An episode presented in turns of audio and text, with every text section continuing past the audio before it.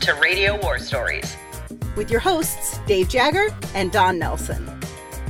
Don, we have probably talked about this guy more than anybody else. We have mentioned his name so many times on this podcast, and we finally have him on our Zoom call today. This guy has been a longtime friend of mine and yours. I think everybody in radio knows Mike McVay. Recipient, are you ready to, for your, your bio here? Oh, yeah, I'm going to get a drink while recipient of the prestigious Rockwell Award, Rockwell Award received the inaugural uh, inaugural Innovation in Music and Media Award in twenty seventeen, ranked number four among America's top programmers by Radio Ink magazine, number fourteen on Radio Ink's top forty most powerful broadcaster list. Don, you and I are number one on that one, I think. Uh, it's been uh, named uh, among the Titans of Talk by N T S Magazine every year from twenty twelve to twenty nineteen. Was named Corporate Programmer of the Year by Worldwide Radio Summit in twenty fifteen, seventeen, and most recently twenty nineteen. McVay was recognized three times as Broadcast Executive of the Year. I think you were like twelve times, right? Uh, no, no, fourteen. Uh, yeah, fourteen times? Okay, yeah. So you're you're get, you're doing pretty good, Mike. Uh, by the former Radio and right. Records Magazine, member of the Board of Directors for Country Radio Broadcasters, member of the Board of uh, the Radio Hall of Fame and Museum, past chairman of the Radio Show Steering Committee for the twenty seventeen N A B R A B Convention, also a member of the long-term steering committee for the N A B R A B Radio Show, which became effective in January of twenty nineteen. And also, that's not enough, the co-chair for the Alliance for Women in Media's twenty nineteen Gracies Award. And also, last but not least, former Executive V P Content and Programming at Cumulus Media. Ladies and gentlemen, Mike McVay is with us today. Hi, Mike. Hi, guys. Thank you, everybody. Please hold your applause to the end. The one thing that I note, Mike, in, in looking at your bio versus mine, all of your things here uh, have twenty in front of them. All of mine had nineteen. A couple of them actually had eighteen hundred. So not quite. Not quite that far back, I don't believe. Yeah, what... What what was Mark? Uh, he was he was guy. a sweet man. I mean, he was really nice to work uh, with. Everybody's always given Don grief about his age. Mentally, he's a nineteen-year-old, just like the rest of us that have been in radio, right? We, we always will be perpetual nineteen-year-olds. Uh, you know, Mike, it's funny because Don and I have talked uh, uh, through the years that we've known each other, which isn't really that long, just about three years or so. Uh, but how many consultants have come and gone, and yet you always seem to maintain. You kind of like a good manager or owner of any business surrounded themselves by really good people. So I think that's another reason that your business has endured as long as it has, even with all the catastrophic and scary stuff that has happened to radio in the past ten years or so. How do you think, what do you attribute your success and continued success to? You know, I, th- I think originally when we started McVay Media, which was long ago, nineteen eighty-four, um, you know, one of the things I did look at immediately was, what have successful consultants before me, like George Burns, and at that time, George Johns was only a few years into his consultancy. What have, what have they done and what made them successful? People like Lee Abrams, Jack McCoy. Um, and more than anything is, they were successful in radio. They were successful programmers. They had won. And, and the standard joke is that most consultants get fired, and because they can't get another job, they become a consultant, and it gives them something to do till they get the next job. And and and I didn't enter it that way. I mean, I looked at those guys and and and the success they were enjoying, and just said, okay, if I'm going to do this, I want to do it for real, and it's going to be my life. It's not a job between jobs. This is what I'm going to do. And then add to that, I'd had the benefit of having been on air, having been a program director, having been an ops manager and a general manager. And that gave me business discipline that a lot of people don't have. And so a lot of the folks who become a consultant for just a period of time, and this is going to sound mean and nasty, and I don't mean it to be that way, I just looked at them as king P Ds. They were a king or queen program director. They weren't really a business person who was focused on creating content and delivering success. And so that was the big part of it as we began. And then we've evolved a lot of times. I mean, it started out just me, consolidation hit, and Charlie Cook joined us as the very first person to come in uh, as vice president. And we probably spent twelve years together the mm-hmm. first go round. Then he was back with me a couple times after that. Um, and with consolidation, we added more and more individuals, some of whom are still out there consulting. Um, and those individuals were format specialists.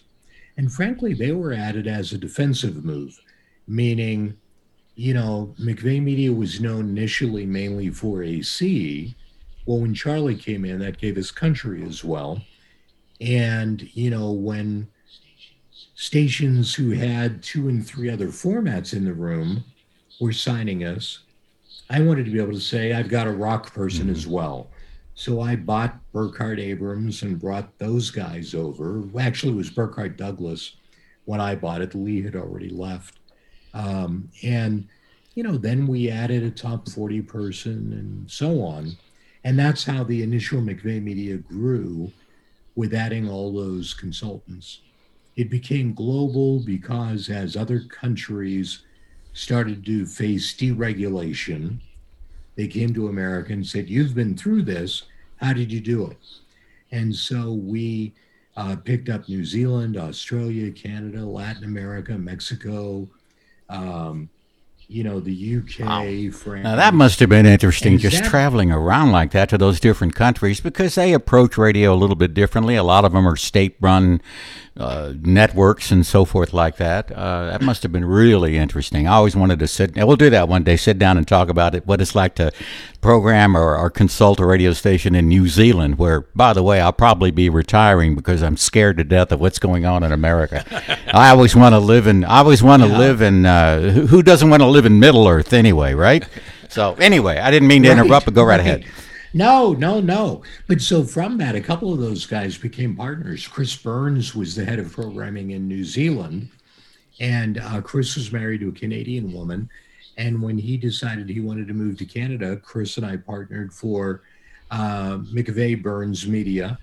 And, and so we had a bunch of stations in Canada. Chris still has Burns Media and is doing that in Canada and remains a very good friend. And David Rogerson uh, was in Australia, and so David and I started consulting together in Australia. And to your point of what that's like, I learned very quickly, you know, first off, a mistake that many consultants make in America is saying all markets are alike, no. which they're not. Yes, they all have McDonald's. Yes, they all have Kentucky Fried Chicken, but they're not alike. And so when you go to another country, it required me to set my ego aside and realize that everybody else thinks we're ugly Americans and that we're pompous asses. And so, you know, being humble, which I You've always been be, humble, always was, been humble.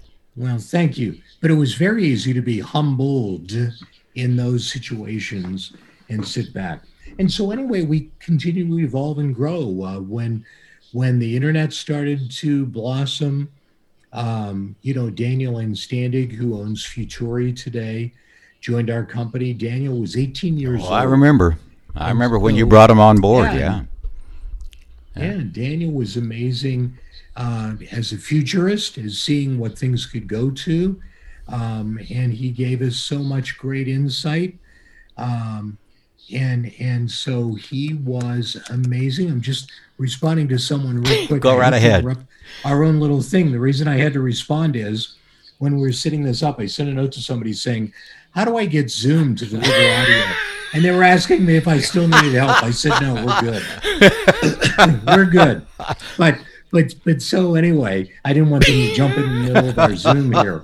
Um, but but so anyway, Daniel was great, and and from him, you know, we developed McVay New Media. And so Daniel worked at, you know, working with radio stations on developing their social media. Lori Lewis, who was a programmer, um, you know, started her own social media company as a spinoff of the time she and Daniel mm-hmm. worked together. Um, you know, Daniel's uh, Futuri was first called Listener Driven yep. Radio. And, th- and that was an idea Daniel had. We're sitting in my office one time here in Cleveland, and and I said, you know, what's next? How do we take what's happening in social media and push that out over the air and radio? And suddenly he's inventing listener-driven radio and, and went on to launch his own company with Futuri. And so I, the answer to your question is not an easy answer, but it starts with success, the ability to acknowledge that other people are smarter than I am, to figure out how to harness them into what we want to do, and then the, you know, the acceptance that we have to change continually. I get agitated when somebody will refer to me as a dinosaur because I have gray hair. And I am willing to sit down and do an I Q test with any twenty-five-year-old that wants to. Absolutely, no doubt about that. Because we've evolved and we've changed, and and and you know, all of that led me to taking that job with Cumulus for twelve years, and now coming back on the, my own. So a long way to answer your question. I have a question for you, and, and it's a personal question, if you don't mind. Okay. Sure. Uh, How many nights do you sleep at home? Before the pandemic, yeah. um, you know, I traveled about five days a week for thirty-four, yeah. thirty-five yeah. years. And and now since the pandemic, um, you're speaking to me at my home in a little community that is just about twenty-five, thirty miles west mm-hmm. of Cleveland. So before the pandemic, I flew here March thirteenth, twenty twenty, thinking I was here for the weekend, and then was heading on to Chicago. And other than to go to Atlanta to close my condo there, uh, I've been here. I've been here the whole time. And and frankly, that's been one of the good things about this pandemic. I'm so sorry that so many lost friends and yeah. family members. And, and I myself had friends die mm-hmm. from the coronavirus. But I have never spent this many days in a row in the same bed. My wife and I bought this house in nineteen ninety-five, and I like it. I like this house. I, I, you know, I never spent that many. I mean, we were blessed to have a couple of different places that we owned. We had a condo in Atlanta because I was working at Cumulus right. for nine years in Atlanta, and we had a condo in Destin, Florida. Well, we sold Florida a couple of years before the pandemic, but we shut down the condo in Atlanta July twenty twenty and finally sold it to somebody December first. Oh, it's, it hurts and, to hear. And, That's agony. Yeah, it, believe me, it's like it's like getting a raise. Oh, yeah. I mean, when that oh, goes absolutely. away, you feel like yeah. you hey, look raise. At the windfall we just but, got. Yeah. Don, I found out I really enjoy my family. It's amazing, right? I like yeah, them. But yeah. I'm sure at points they've said, who is that man with the white hair sitting at the desk there, right? Do you have any pets? Were your yeah. pets confused about you living at home now more? No, because no, that's that's no, a lot no, of people have no. said, oh, that's my dog or my cat. They're, they're like, why are you still here? Why aren't you gone all day? Um, a couple of podquest, uh, podcast questions. Uh, how how many, yes. uh, what percentage, let's put it that way, of today's podcast are actually monetized uh, versus guys like Dave and I are just having fun? You ready for this? This is crazy because, you know, as part of my uh, life, I'm partners with Benstown in a podcast company mm-hmm. called Benstown right. McVay. And and the majority of our real money comes from, you know, building and developing podcasts for big mm-hmm. companies. But the podcasts we have launched with some big name talent don't generate a lot of revenue. And, and the reason for that is you need to be at twenty thousand downloads per episode to be sold yep. nationally. Yeah. And, and so there are two different camps. That is one camp that is the twenty thousand downloads per episode selling nationally. The other camp is somebody like Jeff Dollar and his wife, Callie, in Atlanta. And Jeff has been a very well-known name in radio circles in Atlanta. They have a podcast that has good downloads, but they're not near right. twenty thousand right. per episode. But they're selling to local advertisers in Atlanta who know that when Jeff Dollar reads a live commercial, it right. sells product. Uh, Tom Bernard in Minneapolis does about twenty thousand downloads a month, which is yeah. a big number. Um, and Tom generates real significant, close to a million dollars in revenue. But again, he's a huge personality in Minneapolis, and advertisers buy because if Tom Bernard reads a commercial on his podcast, people buy that product. In our business, we were talking to the people at Omni, and that's who distributes our podcast, Benstown, McVay Media Podcasts. And, and I said, you know, we've got a podcaster who's generating about two thousand downloads per episode. And the woman at Omni went, wow, do you realize that puts her in the top fifteen percent of all podcasts? That's pretty good. Yeah. Yeah. two thousand That's downloads. Crazy. That's that's not that many. Now, as you know, yeah. my wife, Jerry, and I were early adapters of uh, podcasting when yes. we were still in Michigan and did a podcast for five years. We had monthly between fifteen and twenty thousand downloads on our podcast, but they were all local, and we, we did sell it locally, at least until I went to work full-time for Apple, excuse me, the fruit stand.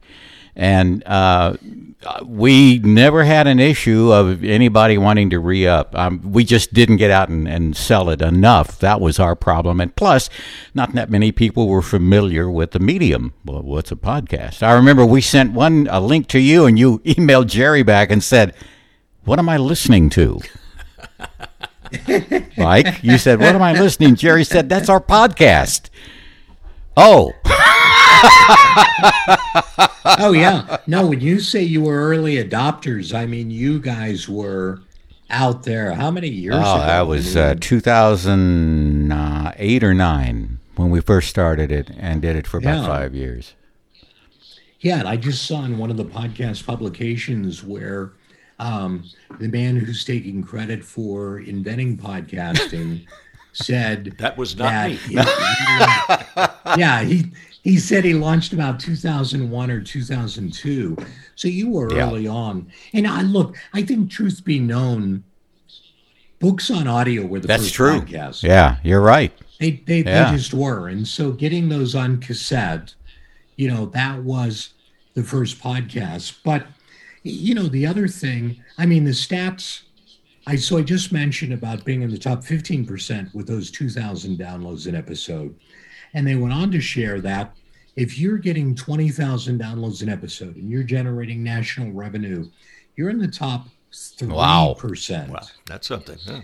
And so, that's crazy. Yeah. And so, and then the other day I was talking to a podcast specialist, Steve Goldstein, and Steve said to me that one of the uh, research projects he just did showed that most podcasters stop podcasting at about seven or eight months.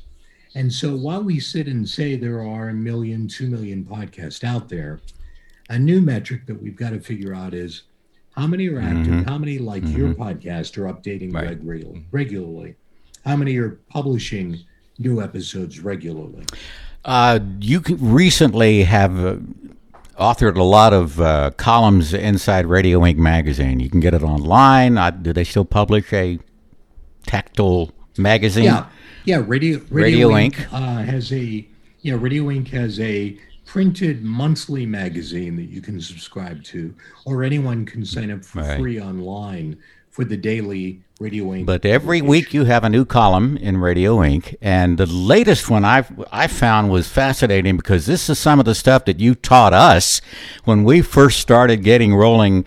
We and I told Charlie Cook the same thing, Mike. We never, and I don't think Don ever did too. Don hired you and Charlie and all the others. I never did any pushback against a, a consultant because we knew we needed the help. Mm-hmm. Uh, and uh, talent coach is one thing, but an overall consultant does so many things. But I love your last column on the personality brand. And so many young people that are in radio now, and they're not that many, unfortunately, because there just aren't that many jobs, as you know, but uh, we'll sit there and say, well, how do I become a brand? Or how do I get, every, you know, I want everybody to know my name. And uh, we were a little unique when, when Jerry and I got going, because obviously we had uh, married the market there in West Michigan. Decided this is where we were going to stay to raise our family, uh, and you come up with a lot of those kinds of things in your in your short column here. Tell me about the personality brand twenty twenty-one as opposed to nineteen ninety-one. Yeah, so I think a lot of the same principles hold, and and it started with reading the Brand U fifty by Tom Peters many years ago, and and you know I. In that article, I talk about, you know, radio stations as, as brands, and and Don, you have managed some of those great legendary radio stations that are brands, and so you get that one of the things is there's a consistency with the brand that includes change, meaning, you know, Kiss in L A may be a huge top forty brand, but they've evolved and changed over the years. W C B S F M in New York City is a brand that has evolved and changed over the years, but it's always known for something. And so when I first read that book, it was early in my consulting career. And, and I started thinking about, okay, I've got to be memorable. I've got to be known for something. And so I, at that point, had a philosophy of what I believe radio stations need to do to be successful. And I've evolved that philosophy, but the tenets are still the same. I mean, it's like a house, right? If you build a house, you still have to put a foundation in. There are certain things you have to do that people did when they built houses in eighteen hundred that still have to happen today. And so that foundation for me is is pretty consistent from the early days of my consulting, based on what I've learned over a period of time. So so that's something that I repeat over and over again to people, updating it.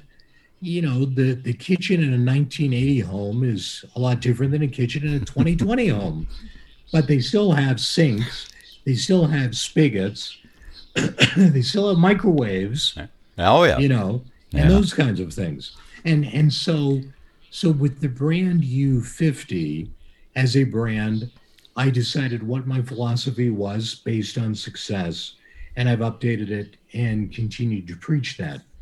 And then there are things I do in an appearance. The silk pocket square people always talk about. I've done that since nineteen eighty-four. Mike, it, Mike I is, nice. if not uh, the best dressed person in radio. I don't know of anybody else that dresses better than Mike McVay. Uh, so uh, that's true, Don. I mean, uh, it's yeah, absolutely and, true. Don and, Don uh, dressed nice too, but he dressed for the times. Yeah, well, and and and always, and I dressed for the you times. Do. My suit changed, wide yeah. belts, thin belts, wide necktie, thin necktie, but the silk pocket square was was always there, and those things adapt. So, how do you adapt the silk pocket square today? You have social media. You have the ability to be in magazines. You have the ability, I mean, it's so much easier today than it was when I was doing it, because today with all of the various social media models and platforms that are there, you can do it. Apple changed how we do all these things, and it's, and it's instant, and the news is right there. And so if you want to be a brand, whatever your brand is, you have to be true to that brand. And so when Mike McVay is dressed casual, and you can see me because we're recording on a Zoom, I'm wearing a Bugatti shirt, but it doesn't have a ne- it doesn't have a necktie. No, it does not. It. And it's and it's the modern style where the, the collars and the cuffs change color with the shirt. And I have on black designer jeans. Okay, yeah. So I'm not wearing a suit and sport coat because I'm at my home, because that would be But are you weird. wearing pants? That's but, the question. It, or you are wearing I pants. Am, or, or sure, yeah, black, black jeans. jeans. Yeah, uh, okay. And, and a Gucci, and a Gucci belt. belt. Okay? And, so, and so so that's my That brand, is your brand, but, absolutely. But so, but so when I'm posting on social media, uh, before we started recording the podcast, we talked about my team, the Steelers. And every Sunday, I would push out what kind of Steelers mm-hmm. socks I was wearing, or what the Steelers shirt was, or behind me you can see my Steelers Santa oh, yeah. Claus hat when it was Christmas oh, yeah. time. And so that was keeping with my brand. And so if you're in an audible business, what is your brand? You know, what is it you're doing? What are you going to be known for? You can't be the sweetheart personality Um, you know, and suddenly become Howard Stern. You can't be the right. Bird Show and suddenly become a Howard Stern. You know, one of the questions that has been asked of me on several occasions is, how do you deal with your staff when you bring in a consultant? And for me, that's that's a very mm-hmm. easy answer. And that is, I never brought in a consultant. My staff brought in the consultant. Uh, when I was in New York, we brought in Charlie, but that was handled with a lunch between Jim Kerr and Dan Daniels, and we sat down and said, now, what would you think about? And they said, you know, good idea, yeah, we could, and boom, boom, boom. They hired Charlie. I didn't hire Charlie. And when a G M hires somebody and then throws him in the room and says, guess what? Yeah. Uh, that's a success, a recipe for failure, right? Yeah, I would say that most of the times I've been hired has been the latter, not the former. I mean, you know, with being hired and somebody saying, we've hired Mike McVay, he's our consultant. And and so the challenge then becomes, you know, I've got to win over the trust of the program director and the air staff. And, you know, sometimes that's worked, sometimes it hasn't. I would say most of the time it worked, but but I think it's, you know, there's a certain consultant out there. And when I had, you know, McVay Media today mm-hmm. is me, but when I had a bunch of consultants working with me, I would often sit down and have meetings with them and say, look, I don't want you to write a report based on what the G M told you they want to do, which there were some consultants, not that worked for me, but there were some consultants out there that would do that because if the G M said, I really don't like the morning show, then suddenly the consultant is writing, I think this morning show has problems. And, and for me, it was not about writing reports to keep your job. It was about generating ratings. So you were afraid to terminate me. I wanted to build ratings up to where you went, we got to keep this guy. Look how good our ratings are going. And and Dave and Jerry, you know, were a morning team that was very opinionated, uh, very focused on what they were going to do. They understood what their brand was. And, and I would venture to say there were programmers that worked well with you and some that didn't work well with you guys. But I felt that I always worked well with Dave and Jerry's morning show because I spent time to figure out who Dave and Jerry were, what they were capable of doing. And there were times when I would have to be their advocate and sit with the program director and say, they're right, you're wrong. You need to Thank you. See, now, that, that, that's something that Mike uh, would do. Not too many consultants would slap the hand that feeds them like that. And uh, Mike and Charlie were always that way. Charlie actually came in first. Mike obviously came up because Charlie was his country guy. But uh, I appreciate that. You've, I've never known that. So uh, thank you for, for defending us and standing up for us that way. There were so many times, and you know who the general manager is I'm talking about, that he would just just... One time he called our owner uh, when Regent owned us and uh, said, Dave and Jerry were just on the air. And he was always looking for something to try to kick us to the curb anyway, I think. But he was like, Dave and Jerry were just on the air and said, Jerry said, uh, white trash. And the C E O of the company back on the phone told him, because he told us this later, And he said, hell, I'm white trash too. Leave them alone and just let them, let them be. They're doing just fine. You know, that, that whole theory, though, of, of making sure that these are community decisions, that you're not just the guy who's bringing somebody in and laying them on top of them. Yeah. I remember going into L A uh, and one of the first hires I had to make was a program director. Uh, my morning guy was Robert W. Morgan. And what a shame. Yeah. No talent there. So uh, the way yeah. the program director was hired was I sat down with Robert and said, know any good program directors?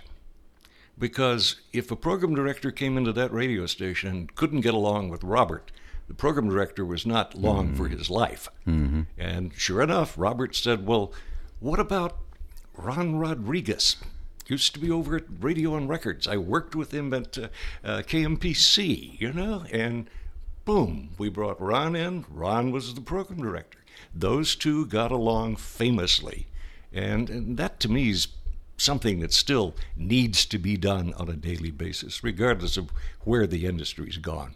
It, it, speaking of program directors, I I offered the job uh, uh, at Wire after Bill Robinson uh, had decided he didn't want to be a P D anymore. I offered it to a bright young guy from the East Coast, uh, Pittsburgh, I think it was, and... Uh, He turned me down, uh, said, nah, I've got a, got an offer in Chicago, and I've got to go to W M A Q. And so I was about, uh, you know, that close to hiring Bob Pittman as my nineteen-year-old program director. It just didn't happen. Bob Pittman is the uh, C E O. He's C E O still, right? Yes, C E O of iHeart Media. If you don't know who Bob Pittman is. So that's that's an amazing story. nineteen-year-old Bob Pittman. Nah, I'm going to go to Chicago, go to W M A Q, I think. And uh... next week, part two, and more with Mike McVay. Thanks for listening to Radio War Stories. We'll be back next week.